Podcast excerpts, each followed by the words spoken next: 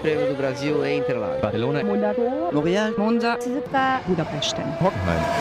Stracke an der Strecke. Der Formel 1 Podcast mit Inga Stracke. 欢迎来到中国，来到上海，来到第一次中国 F1 大奖赛。 Das heißt so viel wie herzlich willkommen in Shanghai zum Formel 1 Grand Prix. 你好，我是毛维安，来自中国的 F1 记者，欢迎来到我的主场中国大奖赛， 希望你们享受这个周末。 Hallo und herzlich willkommen zum Formula One Heineken Chinese Grand Prix 2019. Und hier sind alle so freundlich, dass ich gleich zwei Kollegen habe, die in ihrer übrigens unterschiedlichen Landessprache herzlich begrüßen und stolz darauf sind, dass das hier ihr Heim Grand Prix ist. Ja, in China gibt es tatsächlich etliche verschiedene Sprachen und noch mehr Dialekte. Das sogenannte Hochchinesisch basiert auf Mandarin und wird von den meisten Menschen gesprochen. Aber die nordöstlichen Dialekte können übrigens von denen, die in den südlichen Dialekten heimisch sind, nicht verstanden werden.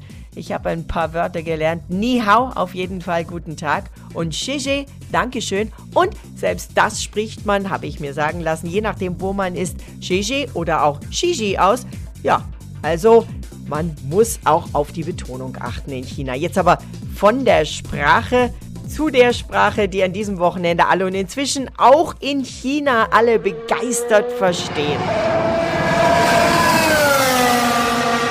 Die Formel 1. Ja, viele Fans inzwischen in China hat sich wirklich eingelebt. Die dritte WM-Runde in diesem Jahr und die 16. Runde in China auf diesem Kurs. Und es ist natürlich was ganz Besonderes. Das Feuerwerk, das wird ganz bestimmt noch größer werden, denn es ist, Trommelwirbel, alle wissen's, der tausendste Grand Prix der Formel 1 Geschichte. Der erste Grand Prix, schauen wir nochmal ganz kurz zurück, fand am 13. Mai 1950 statt in der Heimat des Motorsports in Silverstone. Gewonnen hat damals Giuseppe, Spitzname Nino Farini, mit einem Alfa Romeo. Ja, und unter den 200.000 Zuschauern war übrigens auch König George VI. Der 100. Grand Prix der Formel 1 fand am 6. August 1961 statt. Beim 500. Grand Prix 1990 in Adelaide in Australien da wurde schon ordentlich gefeiert. Ich war da immer noch nicht dabei. Dafür habe ich es aber beim 600. geschafft. 1997 in Buenos Aires. Das war immer ein fantastischer Grand Prix. Eine tolle Stadt. Ähm, ich als Frau darf sagen, ich fand ja immer, das waren auch die schönsten Grid Girls damals. Gewonnen hat Jacques Villeneuve im Williams dieses Rennen. Jacques Villeneuve, der immer noch dabei ist, inzwischen als Fernsehexperte für das französische Fernsehen. Ich sehe ihn immer und rede mit ihm. Ist immer noch sehr gut drauf. Und gut drauf ist auch meine Kollegin Bianca Garloff, die Redaktionsleiterin von Autobild Motorsport.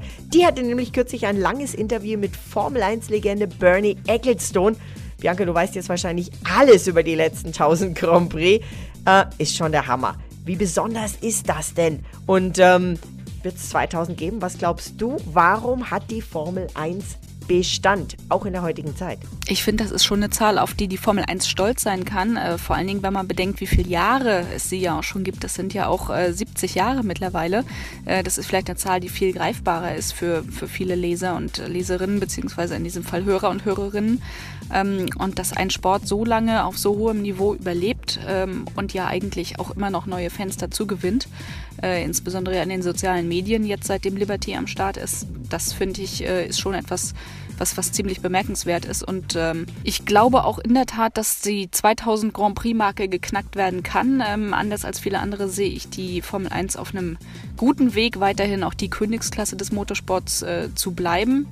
Sollte es irgendwann doch tatsächlich soweit sein, dass die Elektromobilität äh, den normalen herkömmlichen Verbrenner abgelöst hat, dann glaube ich sehr wohl, äh, dass die Formel 1 auch ähm, ja, umstellen kann und dass die Formel E in der Formel 1 aufgehen wird und nicht umgekehrt.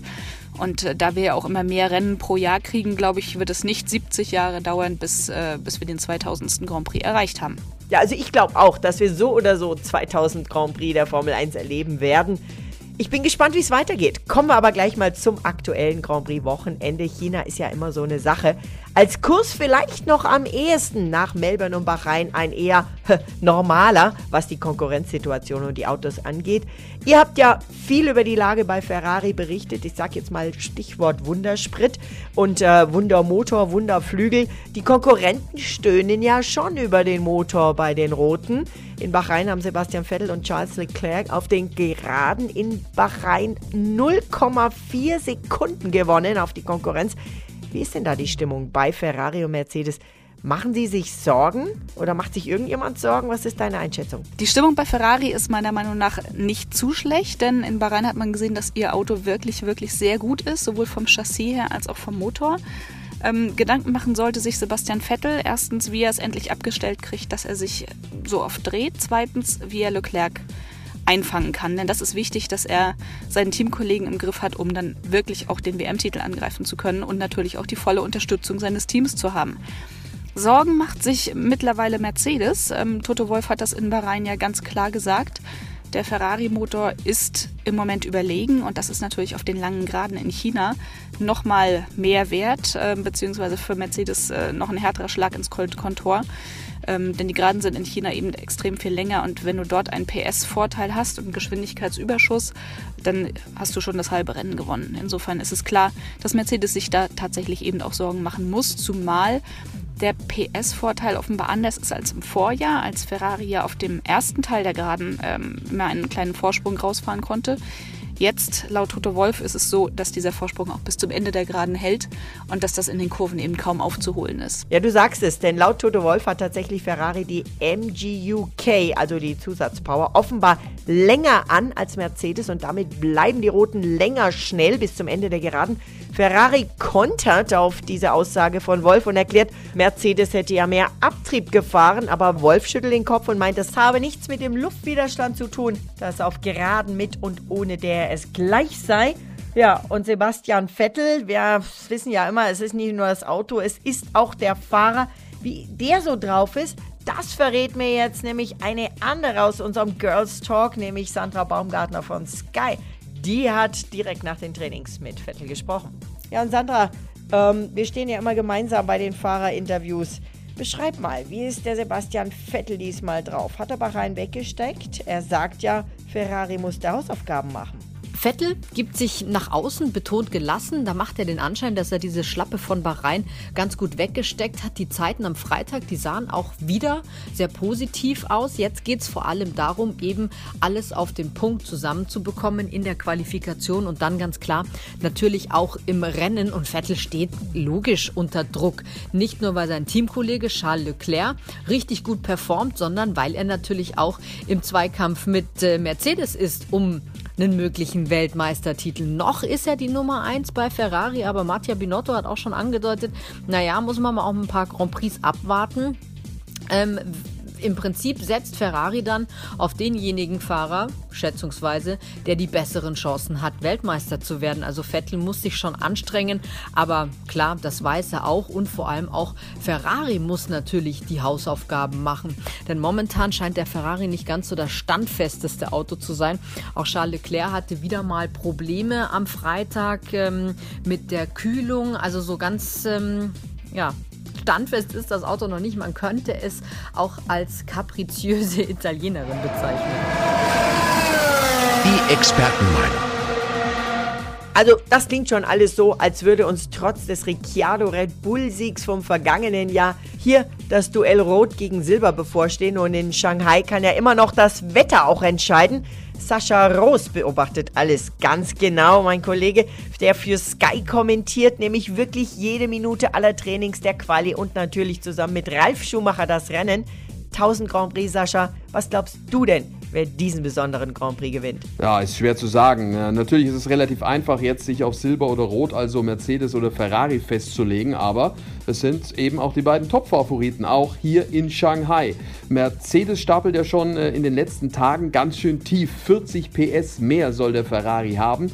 Das ist ein Plus auf der über ein Kilometer langen Gerade äh, in Shanghai. Und äh, dass der SF90 gut geht, das hat man ja schon in Bahrain gesehen. Auf den Geradeausstücken waren Charles Leclerc und Sebastian Vettel deutlich schneller als die beiden Mercedes. Also am Ende Vorteil Rot in China. Was sagst du?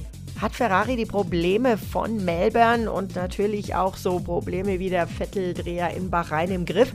2017 hat, wie ja schon gesagt, Ricciardo hier gewonnen.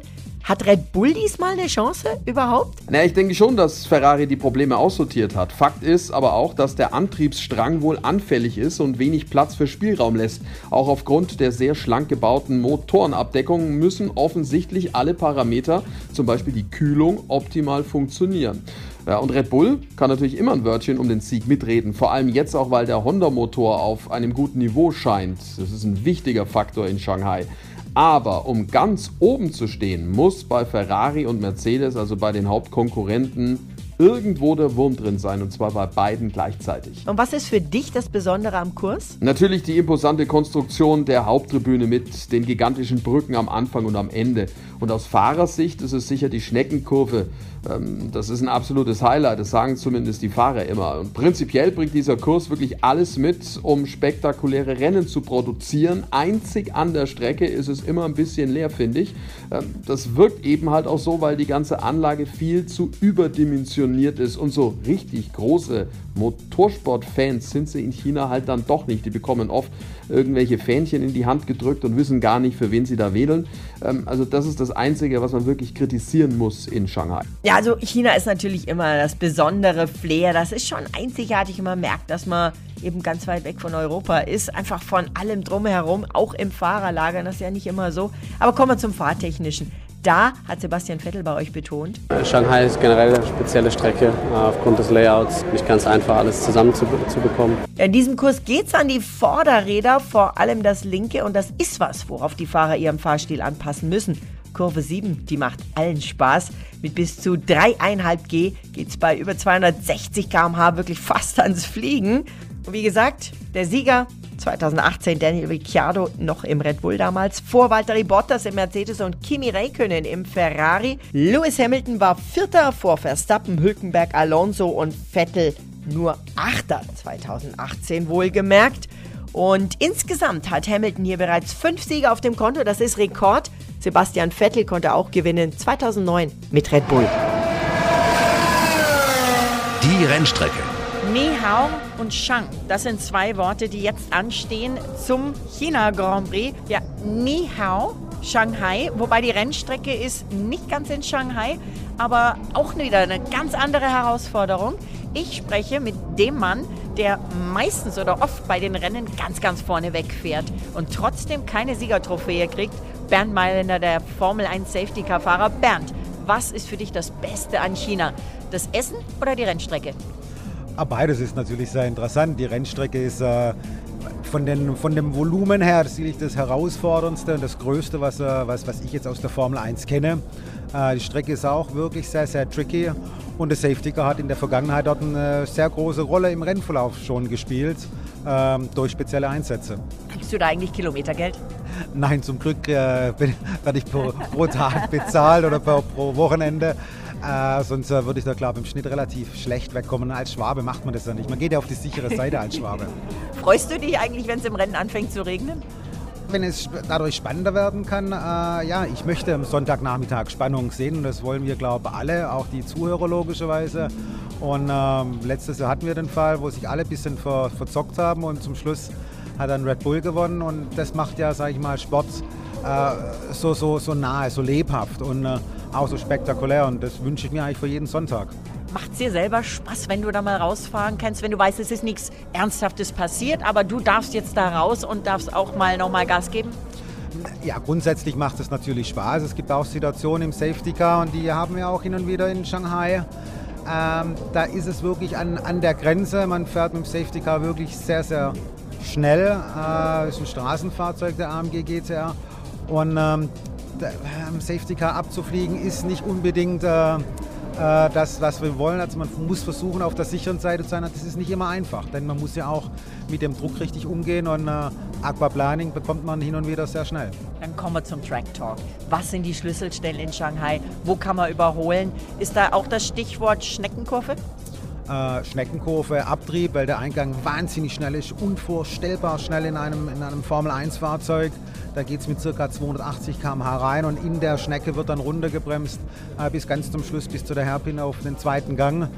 Ähm, eine sehr starke Abwechslung aus Topspeed und viel Abtrieb und da muss man ganz einfach die richtige Balance finden. Ähm, in der Vergangenheit haben das viele richtig gemacht und dann kam immer noch so ein kleines Quäntchen Regen hinterher. Tolle Strecke zum Überholen. Man hat eine sehr lange oder die längste, eine der längsten Geraden in der Formel 1, wo man wirklich sehr gut überholen kann.